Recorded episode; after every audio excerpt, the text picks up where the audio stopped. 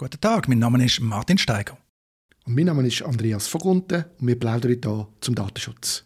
Das heutige Thema, das ich mit dir darüber rede, habe ich bei Twitter gefunden. Dort hat ein Twitter-Nutzer nämlich Folgendes geschrieben.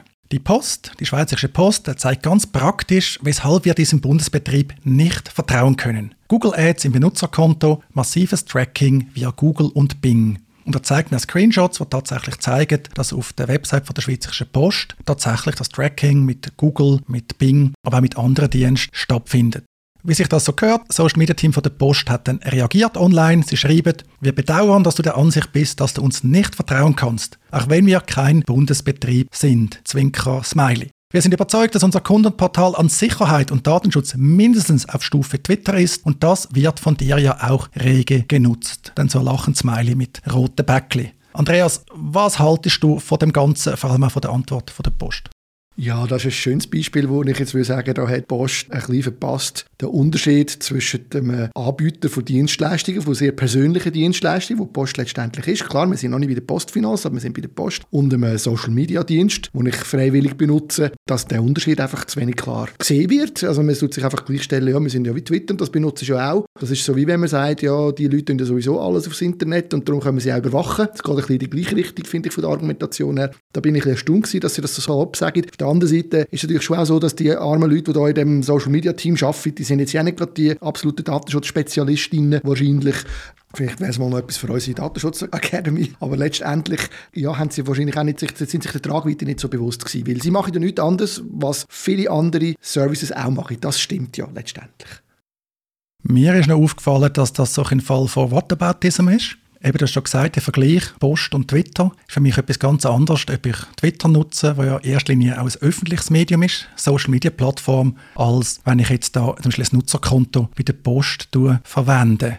Ist dann interessant, also das Social Media Team, das scheint sich doch ein mit Datenschutz befassen oder hat Unterstützung geholt im Hintergrund. Sie sagen dann, wir weisen unseren Einsatz von Google Web Trackings transparent aus in unseren Datenschutzbestimmungen.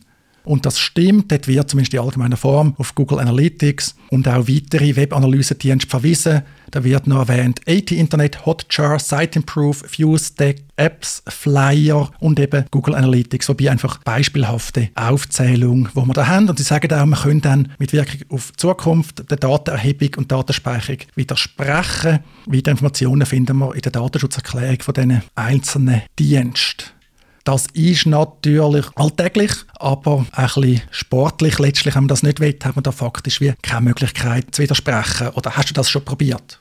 Also ich habe auch schon probiert, ja, und ich habe bis jetzt aber noch nie, also nicht bei der Post, aber ich habe schon an anderen Orten probiert, eben zum Beispiel das, das Google Analytics dann wirklich auszuschalten, aber das geht ja nicht. Also ich habe bis jetzt noch nie eine Möglichkeit gefunden, wie ich als einzelner Nutzer von einer Website, wo einer von diesen Tracking-Dienst, die ja zum Teil auch sinnvoll sind aus der Sicht vom Anbieter, aber ich verstehe, wenn ich das nicht will, wenn ich als Nutzer das nicht will, habe, dass ich mich dort kann raus, ausklinken Das ist selten möglich. Es gibt zwar dann mit denen, über die Cookie-Banners gibt es ja dann die Möglichkeit, solche Sachen zu verhindern, aber es ist in der Regel extrem aufwendig, fast nicht möglich und sicher für die normalen Benutzer, in Schlusszeichen und innen, die, ähm, wo Post benutzen, die können das nicht, glaube ich. Ja, das ist richtig. Im Normalfall gibt es die Opt-out-Widerspruchsmöglichkeit bei diesen Anbietern.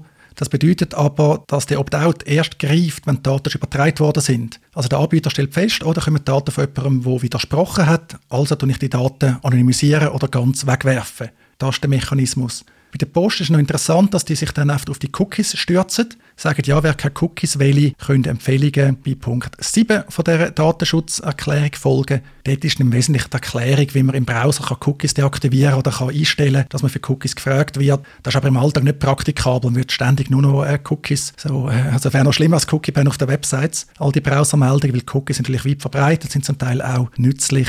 Auch das ist nicht so hilfreich. Muss bei dem Ganzen sagen, das, was die Post da macht, ist jetzt nicht rechtswidrig meines Erachtens. Das Schweizer Datenschutzrecht mit dem Grundsatz Information genügt. Man könnte jetzt darüber diskutieren, ob es lange mit dem Datenexport, da gehen ja Daten in die USA, das ist anspruchsvoll, manche sagen auch unmöglich abzusichern, aber das ist ein offener Punkt, sage ich jetzt mal. Die Frage ist natürlich, hat ein Bundesbetrieb da wie eine bestimmte Verantwortung, eine besondere Verantwortung? Die Post sagt zwar, sie sagen kein Bundesbetrieb, aber das kann ich nicht nachvollziehen. Gemäß meinem Kenntnisstand gehört die Post zu 100% dem Bund. Das ist auch durchaus sympathisch, auch politisch wohl so gewollt, dass die Schweizerische Post eben ein Bundesbetrieb ist. Das muss ja nicht schlecht sein. Genau, also ich glaube, die Aussage, Post ist kein Bundesbetrieb, ist auf das zurückzuführen, dass Post als Aktiengesellschaft organisiert ist, wenn ich es richtig äh, in Erinnerung habe, im Kopf habe. Und die Aktiengesellschaft gehört aber 100% dem Bund. Jetzt kann man natürlich sagen, es gibt dort eine Art wie, ein, wie, eine, wie eine Mauer, eine Schutzmauer, da das eine Aktiengesellschaft ist, kann jetzt nicht unbedingt der zuständige Departementschef vom Bund, wo Post bei sich im Portfolio hat, kann nicht einfach reinlatschen und sagen, gebt mir die Daten, wie das eventuell Verwaltungsratspräsident von der Post könnte oder ein Geschäftsführer. Aber letztendlich bleibt es ein Bundesbetrieb. Betrieb. Also das schlägt kein Geist weg. Und das wird der grösste Teil der Schweiz ja auch nicht geändert haben. Ich bin schon der Meinung, dass ein, ein, Betrieb, und ich sage jetzt auch Bundesbetrieb, sich gut muss überlegen ob in solchen Fällen das Tracking wirklich notwendig und, und richtig ist. Ich meine, es ist sinnvoll, dass ein Anbieter von einem Webdienst, und das Post.ch ist ein Webdienst, sich versucht, möglichst gut positionieren gegenüber den Kunden und darum muss analysieren, wie verhalten die sich und so weiter. Aber das müssen sie nicht unbedingt mit Google Analytics machen. Da gibt es ja auch andere Möglichkeiten, um das lokal behalten. Grundsätzlich ist es so, dass die Dienste letztendlich auf verschiedene Art und Weise können die Trackings machen und wenn man aber eigentlich keine Werbung verkaufen will, wenn man nicht jetzt will, äh, äh, mit der Suchmaschine interagieren mit Ads, die man hat und das sollte ja hoffentlich nicht der Fall sein bei einem Dienst wie der Post.ch, dann muss man eigentlich nicht Google Analytics einsetzen. Ich weiß das ehrlich gesagt gar nicht, aber ich hätte vermutet, dass die Schweizerische Post auch die Möglichkeiten von Internetwerbung nutzt. Sie ist ja selber im Werbegeschäft tätig. Sie verteilt eine Werbung, druckt zumindest. Ich habe ab und zu im Briefkasten, da die adressiert oder halb adressiert Werbung oder Stoppkleber nicht hilft. Aber ich weiß es nicht. Aber klar, auch die Schweizerische Post soll gewisse unternehmerische Möglichkeiten können nutzen Unseren Zuhörerinnen und Zuhörern empfehle ich noch, dort weit vielleicht mal anzuschauen. Auch einige Antworten sind recht lustig zum Lesen. Das Ganze findet ihr in unseren Shownotes verlinkt, wie immer auch mit anderen Informationen. Und schließlich wieder mal der Hinweis, wir freuen uns, dass ihr uns zulässt. Wir freuen uns aber auch, wenn ihr uns abonniert und vor allem, wenn ihr uns gute Bewertungen gebt, zum Beispiel Spotify oder bei Apple Podcasts. Das hilft auch der weiteren Verbreitung von dem Podcast. Vielen Dank und auf ein anderes Mal.